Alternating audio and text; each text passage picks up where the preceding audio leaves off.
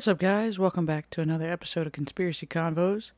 I'm your host, Minnie, and I know it's been a little bit since I've dropped an episode. There's been a lot going on, elections and everything that's surrounded that, and it's just it's been a lot. It's been hard to sit down and and push out an episode and, and do all that, but we're here now. I've got one put together. I had actually sat down, written out an episode earlier in the week, or I guess late last week at this point and was like, this is what we're going to do. This is what I'm going to do. And I sat down, recorded it, went back to edit it, and hated everything about it. So I was like, you know what? We'll start from scratch. We'll do something better. And here we are. So today, let's talk about music. It's a universal language, it's pretty well understood by all. In Close Encounters of the Third Kind, they even used music to break the language barrier between the humans and the aliens.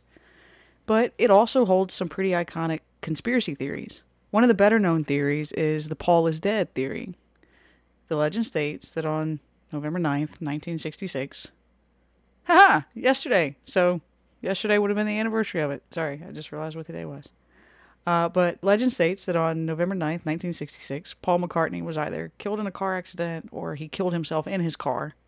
And the rest of the band was able to keep all of this quiet and slip in a body double to replace Paul without anyone noticing. Now, why they did this, there's a few few different debated reasons. Some say it was to spare the public the grief of losing Paul.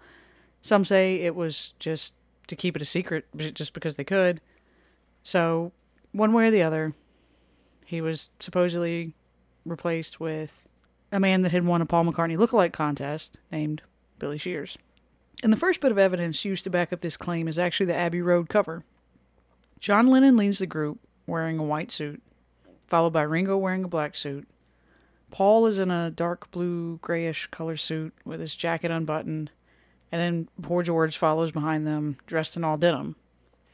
John, Ringo, and George are all walking with their left foot forward, whereas Paul is walking with his right foot forward. And not only is he out of step with the other three, he also isn't wearing any shoes. He's barefoot. The rest of them are wearing either dress shoes or um, a, a boot type shoe, but he's just doing his thing, walking barefoot. And it's thought that John is wearing a white suit because he's the preacher for the funeral. Ringo's in black because he's the undertaker. Paul's just doing whatever the hell he wants because he's dead and it doesn't matter anyway. And George, as always, gets the short end of the stick and is assumed to be the gravedigger because he's wearing all denim. And that just doesn't really seem to match the aesthetic of what's going on with the rest of the guys. There's also a car parked to the left side of the street that has a license plate that reads 28IF or 28IF, assumed to be another clue to say that Paul would be 28 if he were still alive. And people also like to point out that it's strange that Paul is holding his cigarette in his right hand since he was, is, was, is a lefty. I I think that that's probably the weakest point of all of this though because if you think about it if they wanted his cigarette to be any part of the aesthetic of the cover it wouldn't make sense for him to hold it in his left hand. It, the left side of his body is faced away from the camera so it, it you know there would be no reason for them to put it there. It wouldn't be seen. So if that was an important part of his aesthetic he would hold it in his right hand because his the right side of his body was what was facing the camera.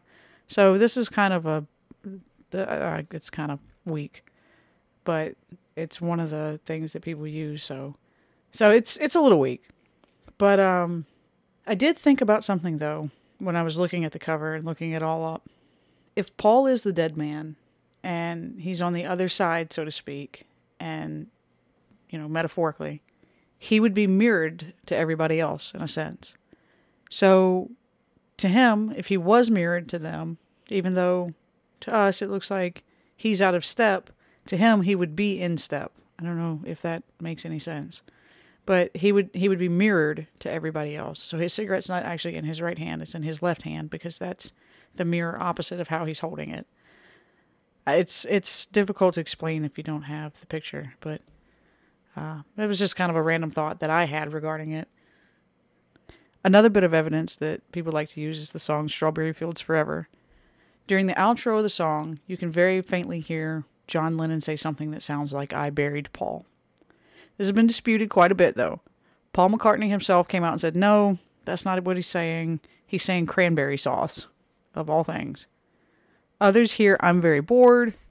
Another explanation that's been offered is that Lennon did say, I buried Paul, but he didn't mean it in a literal sense of like he buried him in a hole under the ground. No, he means that the sound that he was creating was canceling out Paul's sound, and he was trying to say, oh, No, I buried Paul, meaning my sound buried his, and he's not being heard. As far as this part of the song goes, though, I personally think it's one of those things that it depends on. I think it depends on what you're listening for as to what you're going to hear. I played it three times, and all three times heard something completely different. I heard cranberry sauce the first time, I heard I'm very bored the second time, and I heard I buried Paul the third. So I think it's mostly an auditory illusion, and it depends on which of the three you're listening for as to what you're going to hear. I did notice though while I was researching Strawberry Fields Forever, I pulled it up on YouTube and, and I ended up finding the actual music video for it. And in the video, there are several parts where they have Paul separate from the rest of the group. There's a part where he's in a tree stringing these cables or something. I'm not sure what they're supposed to be. But he's stringing them from branch to branch. And there's a there's a part where it kind of sounds harpish and just very very kind of airy and just nice and he's standing up in the tree and everybody's staring up at him and they kind of they kind of look happy but he looks very melancholy and sad as he's staring back down which I would think would be reversed but either way it's a very strange artistic moment as it happened, but it seemed like it was almost a nod to the idea of him being distant from them or gone. And it could very well just be them playing into the theory uh, and, and having a laugh between themselves about it. Or it could be could be more. Who knows? There are several theories out there and clues that people pick apart and say are, you know, to Paul's death. I'm not going to sit here and jump into all of them because I could literally be here forever doing it there are more theories that I wanted to cover that, that don't have to do with Paul's death. Um, but the last one regarding Paul's death is that they say that the Beatles left a little hidden clues in some of their songs. Uh, there's one song that if it's played backwards, it says something like "Turn me on, dead man." In another, there's a line that says, "Here's another clue for you all: the walrus was Paul," supposedly in reference to "I am the walrus." But that song is a lot of fucking gibberish to start with, in my opinion. So I don't know how much stock you can put in that. All theories aside, though, Paul McCartney seems to be alive and well, so let's just move on into the next one. The death and body double theory isn't exclusive to singers back in the day, though.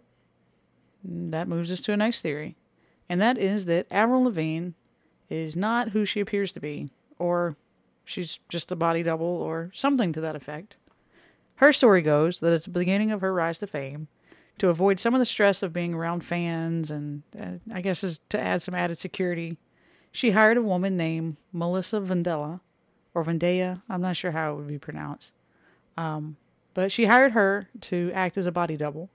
The, the events surrounding her death vary a little. Some say a car accident, others say she committed suicide due to the stress of fame. Uh, that while recording an album, her grandfather allegedly passed away sending her into a deep depression. And she was eventually found in her home, dead. And everyone knew to keep quiet about it. And they just shuffled Melissa in and were like, Here, you take over. You do this now. uh, it seems that Melissa might actually suck at keeping secrets, specifically by releasing details about Avril's death into her song lyrics. There's a line in the song Slipped Away that says, The day you slipped away was the day I found it won't be the same. And some point to this is evidence that these are lyrics written by Melissa to say that the day that Avril passed away and she had to take her place, she realized that her life was forever changed and nothing about it would ever be the same.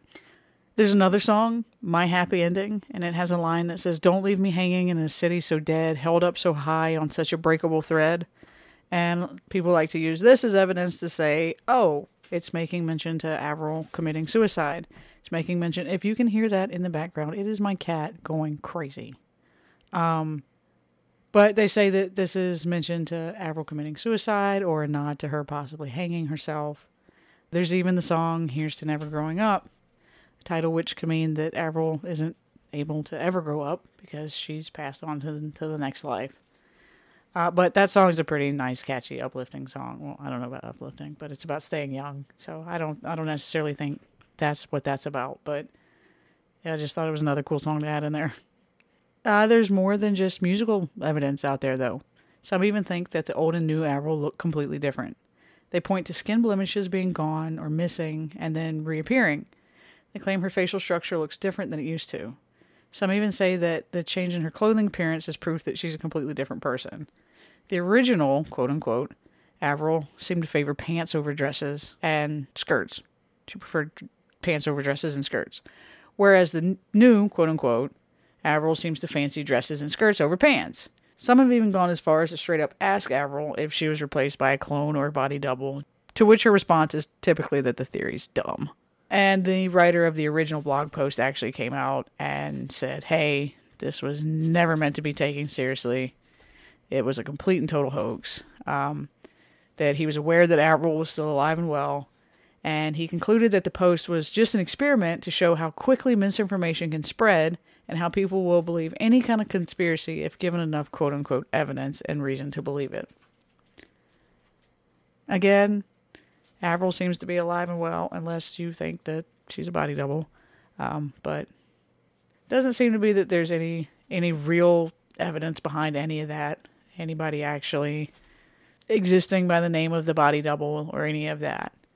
So that wraps up celebrities with possible body doubles. And I know that there are more out there, but I wanted to move on to a different theory an idea that maybe there aren't quite as many singers out there as we thought. This idea all centers around pitch shifting. We've all heard it the obnoxious chipmunks, Christmas songs, and the mid 2000s where every damn thing had to be turned into chipmunks. Literally everything. If you were not alive at that point in life to experience that, whatever it was in music, mishap is what I would refer to it as, where everybody was taking every fucking song ever created and turning it into chipmunks. If you were not alive and you missed out on that, congratulations. Um, you won out. Sorry, that's my rant of the night. Um, but to get that that chipmunk sound, it's accomplished through pitch shifting. And this is, this is exactly what it sounds like. Oh my god, this cat.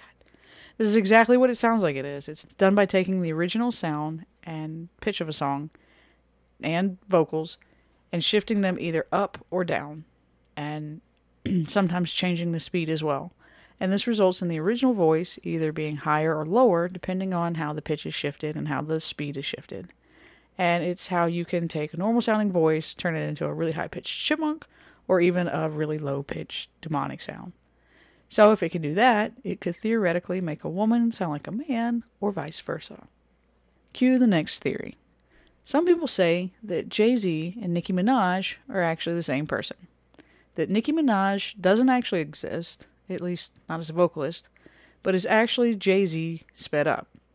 The person that everyone knows as Nicki Minaj is actually an actress who's paid off by Jay Z to keep a secret. And the theory basically goes on to say that Jay Z wanted to explore what the financial possibilities of a female artist could be, created this character of Nicki Minaj, and everyone around him and her are paid to keep it as a secret or choose to out of the goodness of their hearts, which I'm extremely doubtful of. I feel like people would exploit the hell out of that, but that's just me. Um, and it's been this big, long kept secret. And if you take the music and change the picture of it by either slowing it down or speeding it up, Nicki Minaj slowed down does resemble Jay Z, resemble being definitely being the key word there. There are points in the songs where certain words sound similar to how Jay Z would sound, but it doesn't sound quite right. When I was listening to the song for comparison, someone in the video comments nailed it. They said that their accents had a lot to do with it, and I agree. They both have very thick, distinguishable accents, and I think that's what makes them sound so similar. The way they speak is is already similar, and then you go and you change and you you lower her voice way down or you you raise the pitch of his up. Of course, they're going to sound similar. You know, the way that they speak and the way that they enunciate things already sounds similar, so it you know it makes sense. I do think that that they are two very different people and because I mean there's just too too many variables in that and them having to rely on way too many people to keep it a secret that I think it definitely would have slipped out by now. There is one that's a little more convincing than Jay-Z and Nicki though. And that's the idea that if you change the speed and pitch of a Justin Bieber song or Post Malone song, they sound the same. If you take Justin Bieber and you slow his music down just a touch, it, it does sound a lot like Post Malone, and vice versa. If you take his music and speed it up, it sounds a lot like Justin Bieber. It's it's a little freaky, and the weird part about it is it's catchy too. That's the worst part about it. Like you're sitting there and it's it's kind of a vibe. Um, but they they sound very similar, and so I was googling, I was searching, couldn't find any theory or anything crazy on why they sounded the same, and it was basically just suggested a lot that oh, well, maybe Justin Bieber sings for Post Malone, or maybe Post Malone sings for Justin Bieber. They are really close friends. So maybe one of them was like, hey, you know, and more theory leans towards maybe, maybe Post Malone or Justin, one of them was like, hey, you know what? We're going to make Post Malone famous. Let me record my vocals, slow it down, we'll release it under you, and, you know, you'll do your thing. We'll, we'll blow this up.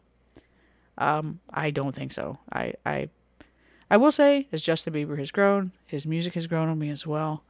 I don't mind it as much anymore. Post Malone, love his music. I definitely think they're two separate people. While searching all of this, though, I fell down a rabbit hole. I also learned that Adele Slow down sounds like Sam Smith, and that one's extremely convincing as well. Or I guess the other way around, you could speed up Sam Smith, and that could sound like Adele. But it's it was wild how much they they sounded similar. I think that was another case though of accents, making they they both have a very similar music style. They both have a very similar accent, so it's not surprising that they would sound similar. This opened up an entire theory and world, though, that artists are nothing but recycled voices that are picked and poked and prodded and tweaked just a little bit, let down just a little bit, changed, and there really are but a few a few voices and no one's really that special. On that note, before we move on, uh, here's a quick ad about Anchor. All right, guys, welcome back. The next theory is one that I'm sure a lot of people are going to be familiar with, and that is the rumor that Kurt Cobain was murdered. The official account is suicide, but a lot of people suspect murder for several different reasons. At some point, likely around April 5th, 1994, Kurt Cobain committed suicide after escaping from a recovery center. He was found on April 8th by an electrician who initially thought that Cobain was sleeping. And then he noticed blood coming out of his ear and he saw a shotgun against his chin. And that's when he realized that Cobain had shot himself. When investigators initially saw the body, they noted that the gun was laid across Cobain's chest. And some weren't surprised to hear of his suicide, especially since his wife Courtney Love had claimed months before that he had attempted suicide by overdosing. And mental illness, depression, possible bipolar disorder. They were all things that he, he struggled with, which was likely one of the factors that led to his heroin usage. And once his death was ruled a suicide, a lot of people thought that just couldn't be the case. And he was murdered instead. Most believe Courtney Love for one reason or another. One big piece of evidence support this idea that he was murdered is his suicide note handwriting analysis debate on whether or not the note was actually written by Cobain. And if it was written by him, then the last part of it was likely added to after the fact. And there's a pretty big difference between the writing that starts the note and the writing that ends the note. But if he was fading in and out due to heroin by the end of the note, it could make sense that the writing would be different. Speaking of heroin, that brings us to the next piece of evidence.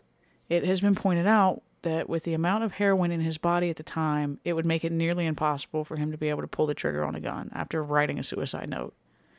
They suggest that instead the heroin was injected by somebody else and was used to incapacitate him. He could be murdered, and then the scene could be set up to look like a suicide. And there was a lack of fingerprints on a lot of key items. None could be lifted from the gun, suicide note, or pen made even stranger by the fact that Cobain was not found with gloves on, so there would be no way that he could prevent transferring his fingerprints.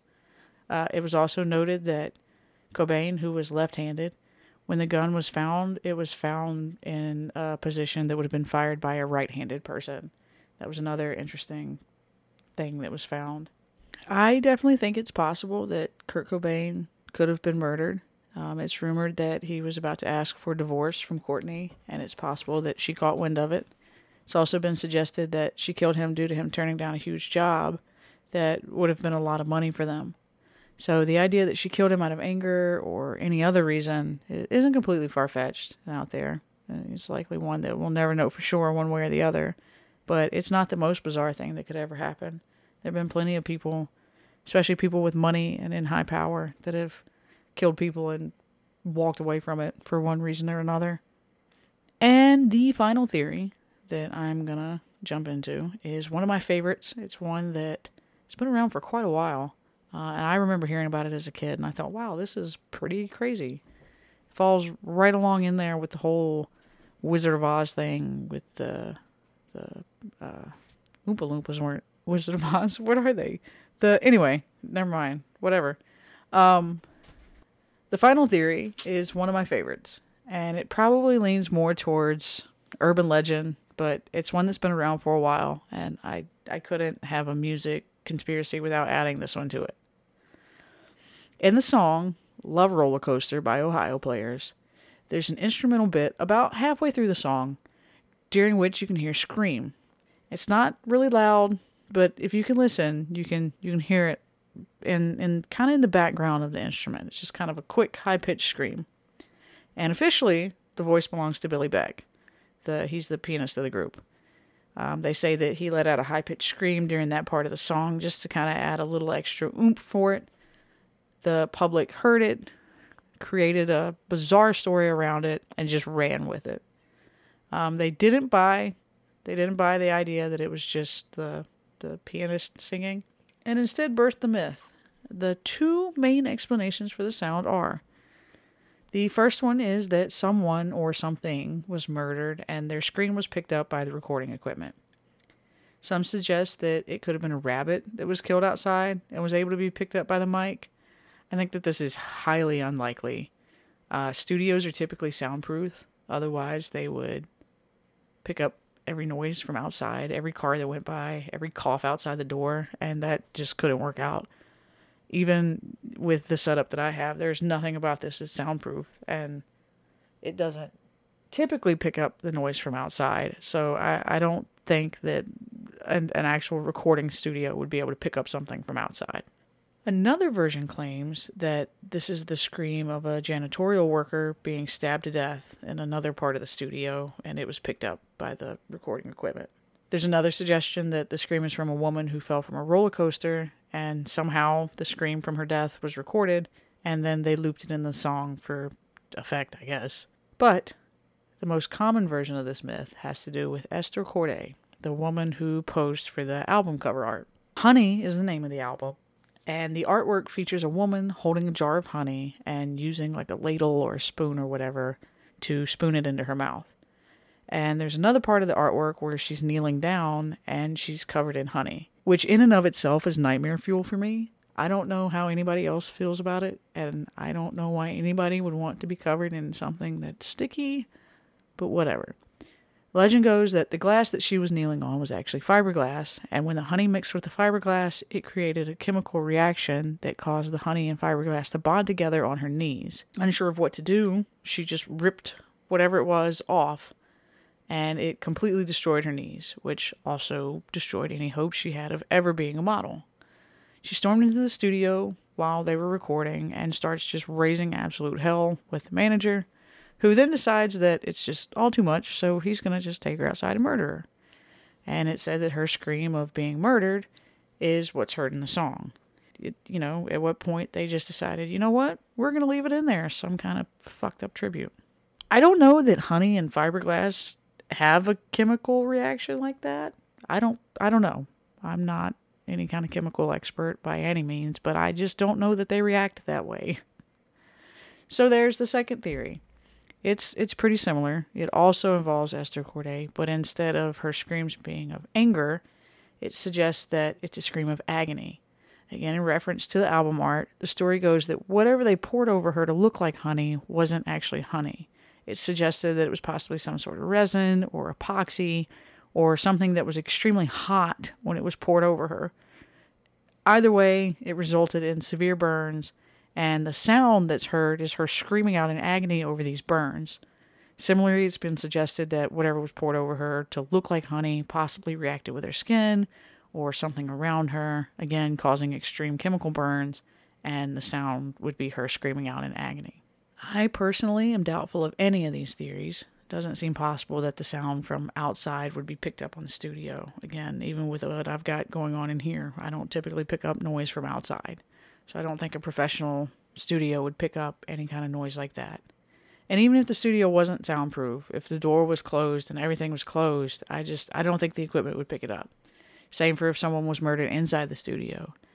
Uh, I don't know about recording studios back in the day, but I'm pretty sure now the booth itself is soundproof. So I don't think it would be likely you would be able to pick up a murder that's happening outside of a booth that's, you know, even if it was inside or inside of the building rather. From what I could find, Esther Cordet is still alive and married. So it seems unlikely she would go all this time with severe burns from artificial honey and not take some sort of legal action. I think this is one that we can safely say that the the vocals probably do, in fact, come from Billy Beck, but props to him for creating such an urban legend. Fun fact though, Ohio players never officially debunked the theory. They never really said one way or the other what it was because they had this mindset that, you know what, if the public doesn't know, that adds mystery to everything and that sells more albums. well, guys, that's pretty much it for this episode.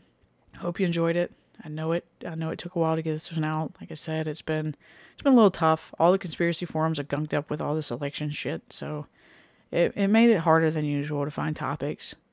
Uh, but as as always, thank you guys for listening. The support means the world. If you want to add a donation to help support and better the podcast, there's always the link on my Anchor channel. I know everything out there is tough right now. I know everything's scary financially. Um, so absolutely no pressure to donate. If you want to help in another way, share, review it on iTunes. You know, any kind of any kind of growth helps. This helps build a dream. I want to make this better. I want it to to to be a good thing. Um, with all that being said, though, hope everyone has a great rest of your night. And until next time, stay weird.